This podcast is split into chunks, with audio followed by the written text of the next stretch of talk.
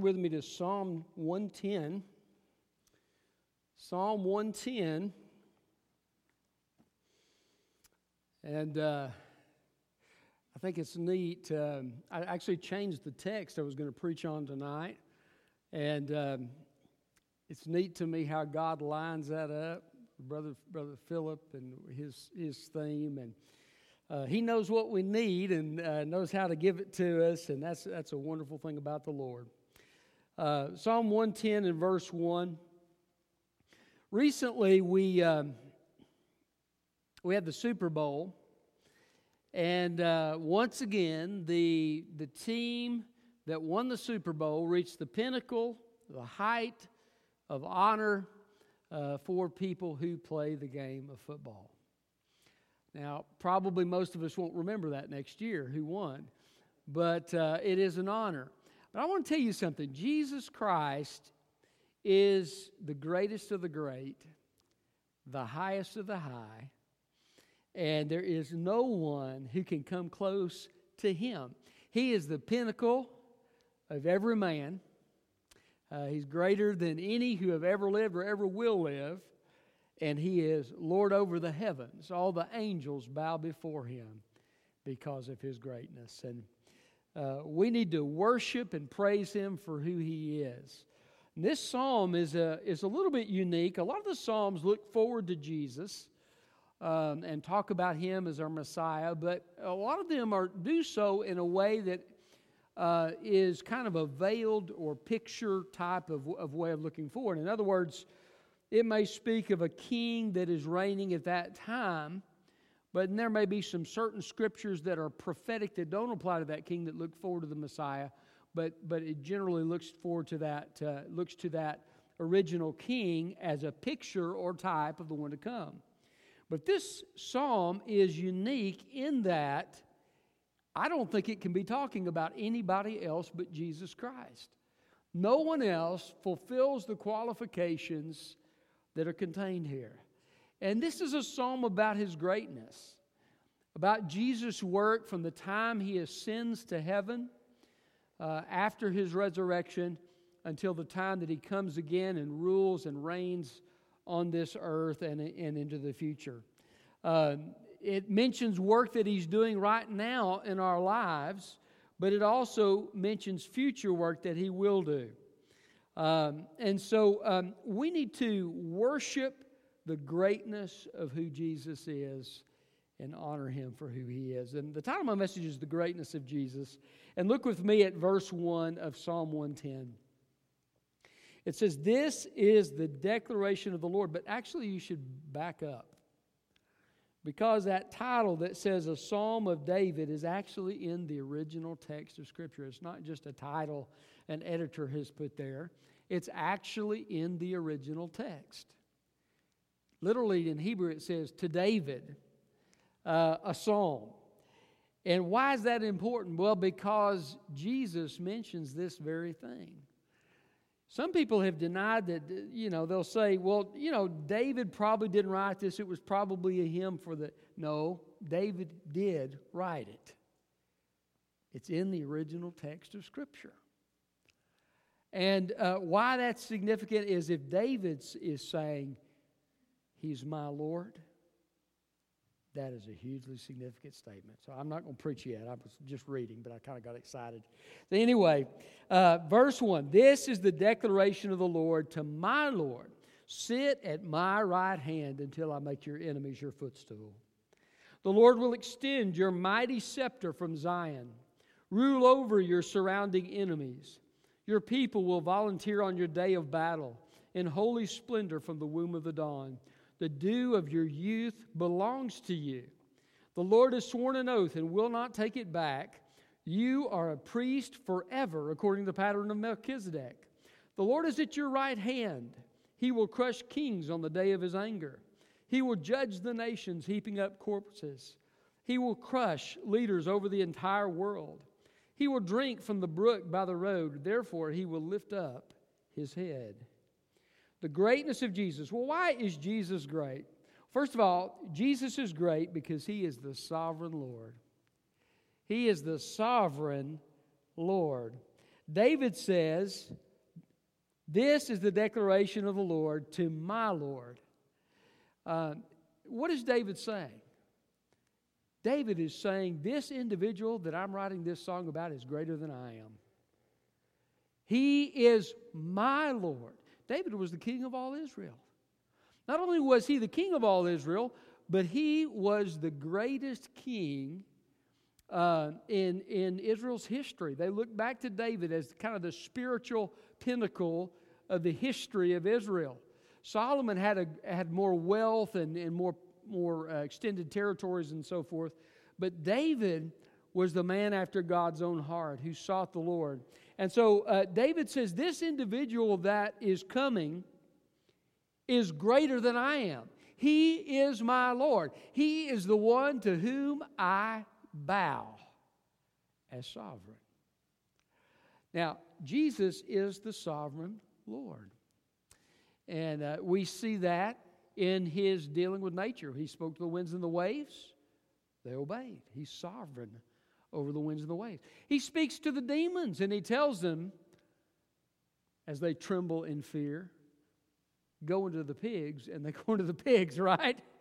They've got to do what he says. They cannot but do what he says.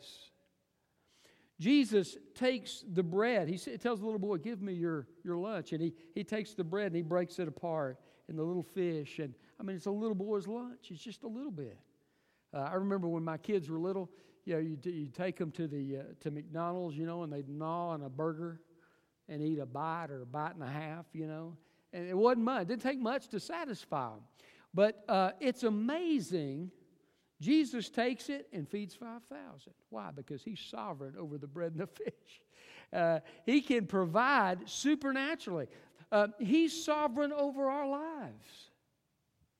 It just so happened that Esther became the queen for such a time as this.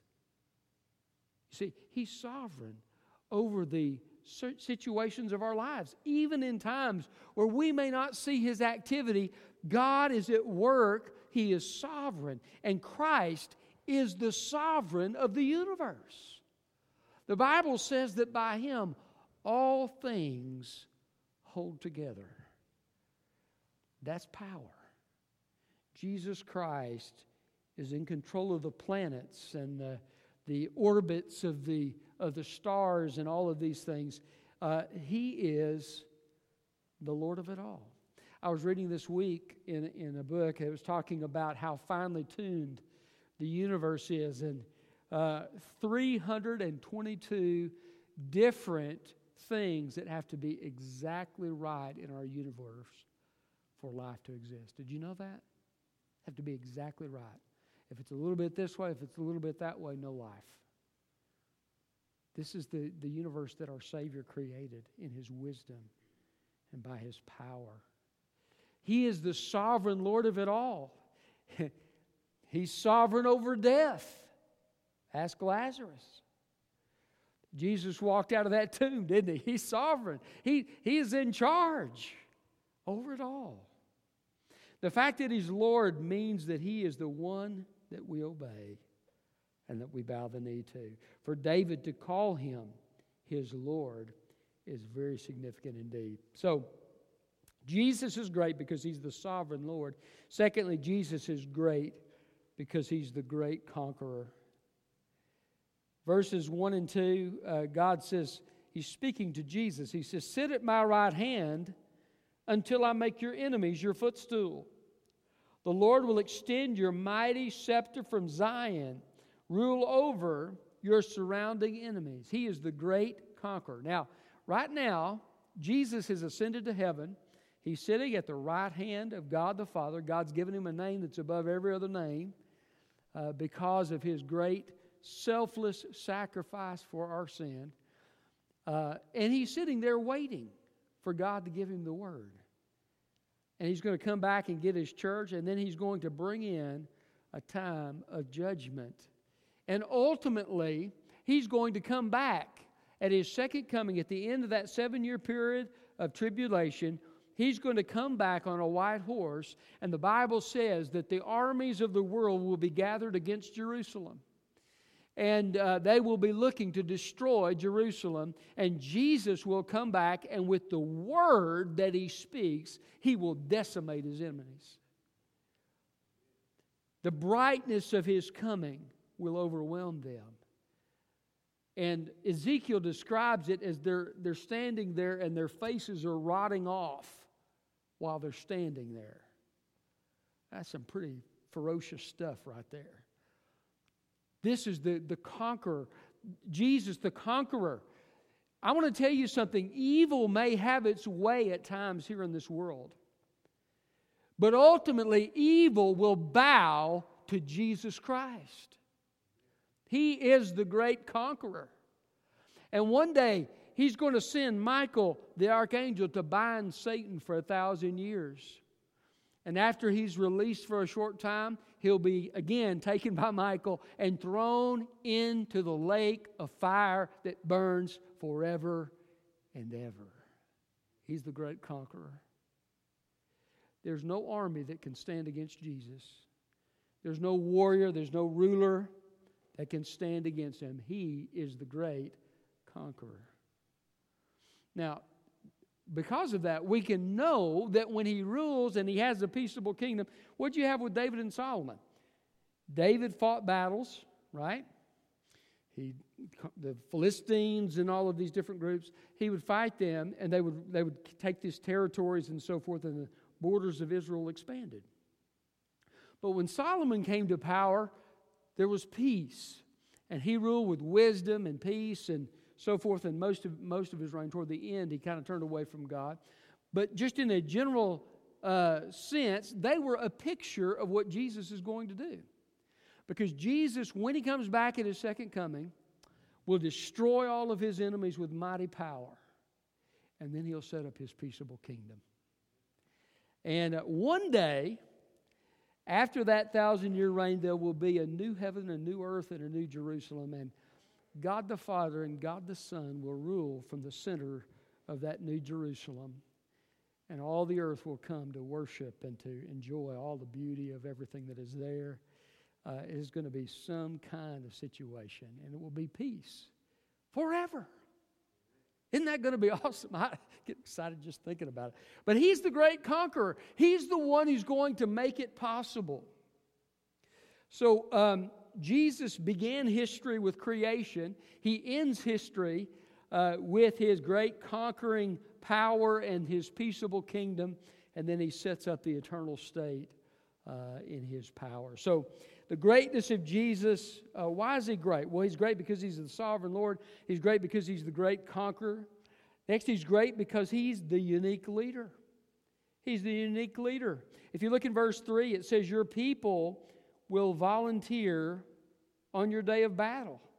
Literally, they will be uh, free will offerings for you. They'll, they'll offer themselves uh, and, and volunteer freely on your day of battle. Now, of course, Jesus won't need them, He's going to be the one doing the fighting. Uh, but uh, they will uh, do some things in preparation for the millennium and so forth, and I believe we'll be in, included in that group. Uh, but this points to who he is as a leader. There are uh, a lot of great leaders that have, have been in history, and um, generally, leaders are people who have enough character to where people want to follow them and have some respect for them. Uh, and uh, they're people who have a great ability to, to help people get from point A to point B. Uh, Jesus is the best in both of those categories because he has perfect character, he has perfect love for the people that he leads, he is a selfless and a serving leader, and he perfectly knows how to get us from point A to point B. I like what, uh, what Jesus said. He said, Come unto me, all you who labor and are heavy laden, and I will give you rest. Take my yoke upon you and learn from me, for I am gentle and humble in heart, and you'll find rest for your souls. As, as we come to Jesus and as we seek to have His leadership in our lives now, uh, He can lead us and, and lead us in a path so that we have rest as we follow Him. but He is a unique leader. Jesus is the greatest leader to ever live. We see that in his first coming, right? The, his compassion for people, his love uh, for crowd. He'd be exhausted from, from all the ministries. He's so tired, he's laying in a boat, and there's this huge storm, and the boat's sinking, and he, he doesn't bat an eye. He's just out. He, but, but though he is so tired from ministry in his human nature, his heart of love reaches out. He sees the multitudes and is moved with compassion. And he ministers to their needs. And that's the Savior that we serve. He, and then ultimately, he set his face to the cross. What greater leader could you have than somebody who willingly lays his life down for you? Listen, I'm going to tell you something. You're not going to have to read the paper uh, if, if there was a vote. There's not going to be a vote. But if there was a vote, you wouldn't have to read the paper to decide who to vote for. Jesus is a no brainer.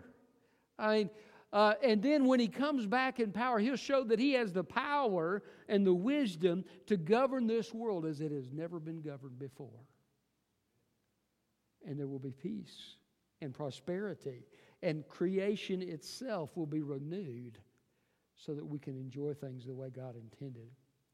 So Jesus is great because he's the sovereign Lord, he's the great conqueror, he's the unique leader.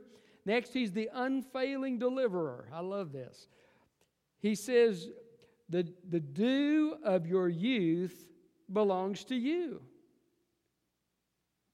What's he saying there? Forever, Jesus is like a youngster in his, in his energy. Um, there's a, there's a distinct difference in energy level when you go into the preschool class and when you go into the senior citizens class, right? There's a whole lot more movement in the preschool class. Um, why? Because they're, they're young, right? They've got all those, we've talked about it before. Boy, if we could harness that energy, what could we get done? If, you know, um, what is it saying? It's saying Jesus is not going to someday get tired. His back's not going to start hurting.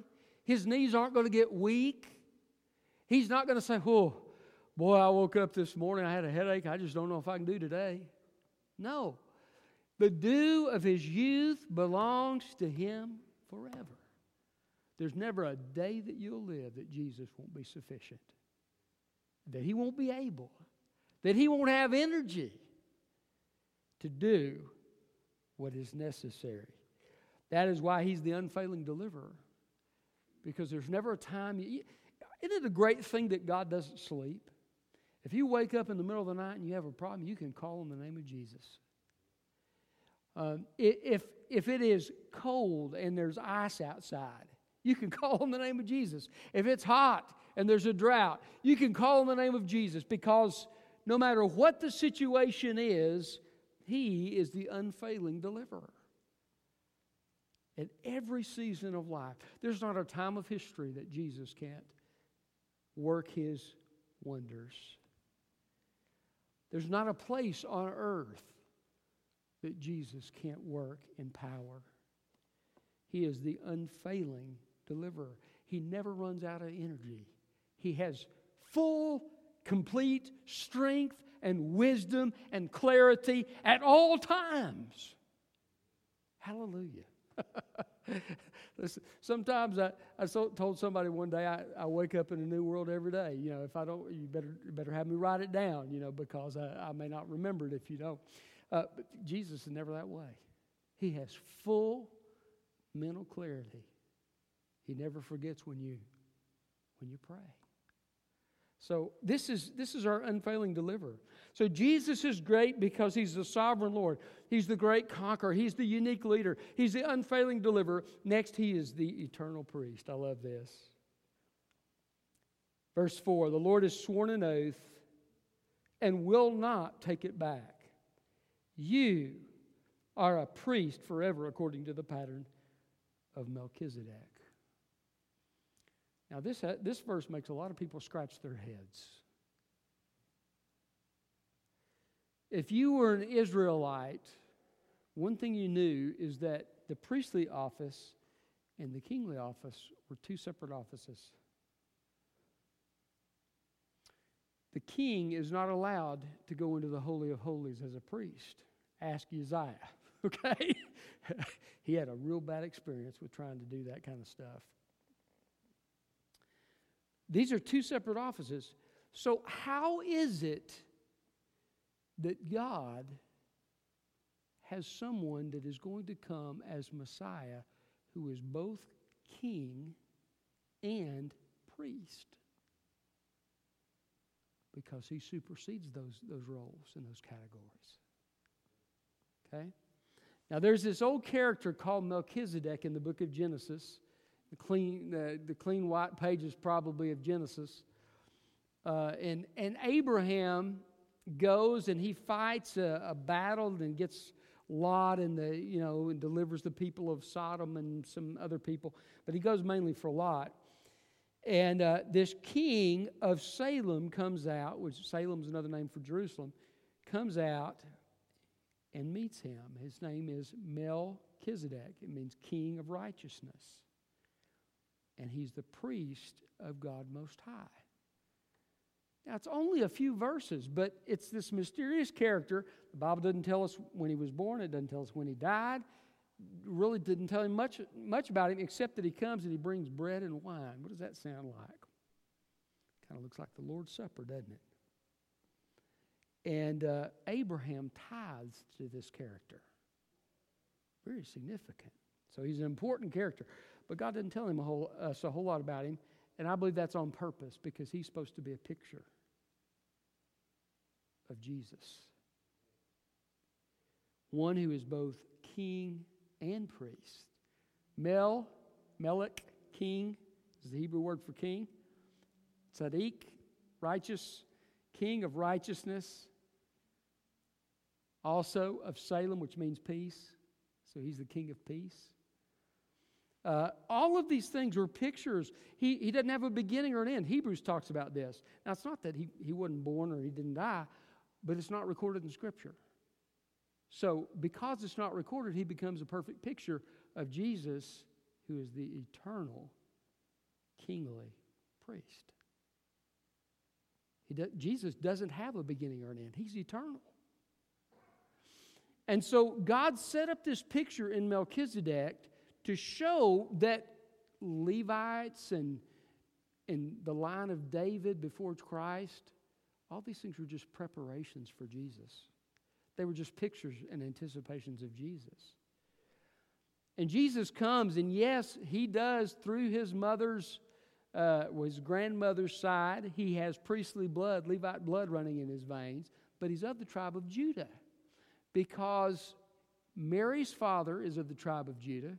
And Joseph, even though Joseph is not Jesus' biological daddy because of the miracle of virgin birth, Joseph adopts Jesus, and Joseph is of the line of David. So Jesus is of the line of David through Joseph, his daddy, back through Solomon and David. But he's also of the tribe of David, of the tribe of Judah through his mother and, and her daddy, Heli is his name. It goes all the way back to David's son Nathan. So he's, he's of the tribe of Judah, that fulfills prophecy, but he has Levite blood in his veins. So the Levite priesthood continues in him, though he has a greater priesthood. Jesus, both biologically and theologically, is the only one who could fulfill this prophecy. He is the priest who has no beginning and no end, a priest forever. By the way, I don't know of any priest who've lived forever, do you? Except for Jesus. He's the only priest uh, who lives. Even when he died on the cross in his eternal divine nature, he was alive. He's existed forever. So, the eternal priest. Now, I, I got into some theology there, but what are the practical, the practical results of this? Well, number one, Jesus is, is someone who can genuinely go into the presence of God and meet our need. intercede for us. Um, those earthly priests, those Levites, they'd tie a rope around their ankle because if they went in there and God struck them dead, they weren't going in after them. They're just going to pull them out by the rope. Okay? they, uh, it's kind of dangerous to be a Levite priest. Jesus, on the other hand, because of his perfect holiness, he goes into the very presence of God with no issues. He's perfectly pure, perfectly holy. Um, as a perfect priest, he can offer the prayer to God that is heard. As God the Son, he knows exactly what to pray. Isn't that great? He knows our hearts inside and out. He knows every thought before. He knows us better than we know ourselves. He searches the hearts and minds. And He knows exactly what we need, and He knows exactly how to pray for us. Also, as the eternal high priest, Jesus can offer himself as the eternal sacrifice. Now, I'm glad I don't live under the old covenant because I'd be taking sheep to the temple multiple times a day when I blow it to have a sacrifice. You see, those sacrifices were just pictures of Jesus. They couldn't really take away sin. They only atoned for sin in so much as they looked forward to and invoked the sacrifice that was yet to come in Jesus Christ. But Jesus offered an eternal sacrifice. Once for all. Hallelujah, my sin is paid. My debt is canceled. My place in heaven is secured because I have an eternal, great high priest, Jesus Christ. Um, and he'll always be my priest. He'll always intercede for me. Someday I may be old, I may not know what, what world I'm living in, I, I may be completely clueless, but Jesus will be praying for me. Isn't that awesome? I, I am his child. Hallelujah. So he's the eternal priest. Next, I want you to see in verse 5, verse, excuse me, verse 6, he is the mighty judge. He will judge the nations, heaping up corpses. R.G. Lee uh, preached a sermon, Payday Someday, years ago, and uh, he spoke of the fact that, that we'll have to answer for sin. Those who are lost will have to answer for their sin. Those who are saved, praise God, it's taken care of at the cross. We'll have a judgment of rewards. We'll suffer loss from what is burned up that we've not, if we've not served Christ the right way, or there's times in our life where we got away from the Lord, those things will suffer loss. But we'll, we'll be rewarded for the good things we do for Christ. But for the lost person, they will face God as judge, and Christ will be the judge. And, and the, only, the only way that you can get past the judge is that you've already come to the judge for salvation. See, the perfect judgment of God was carried out at Calvary in our place. When we repent and trust Him, we're forgiven. But for those who don't, the Bible says the books will be opened. There'll be a record of every sin. There'll be nobody smart mouthing God or, or uh, contesting God. Jesus, the one who has the nail scars in his hands and feet, who paid the price for people to be delivered from hell. There'll be no excuse. And Jesus will judge, and he'll judge justly. And the Bible talks about those who, who have sinned greatly will be judged with many stripes, those who've sinned in a lesser way with few stripes, but there'll be, there'll be differences of punishment in hell, but he'll, he'll judge with perfect justice. He is the mighty judge. I want to tell you, that's refreshing to me. I know it's, uh, you know, I don't want uh, lost people to go to hell. That's not what I'm saying, but it's refreshing to me that there's justice. There's so much injustice in this world. It's refreshing to me that there is going to be one day perfect justice because we will have a perfectly just king. So he's the mighty judge. And finally, he is the king of kings. I love this.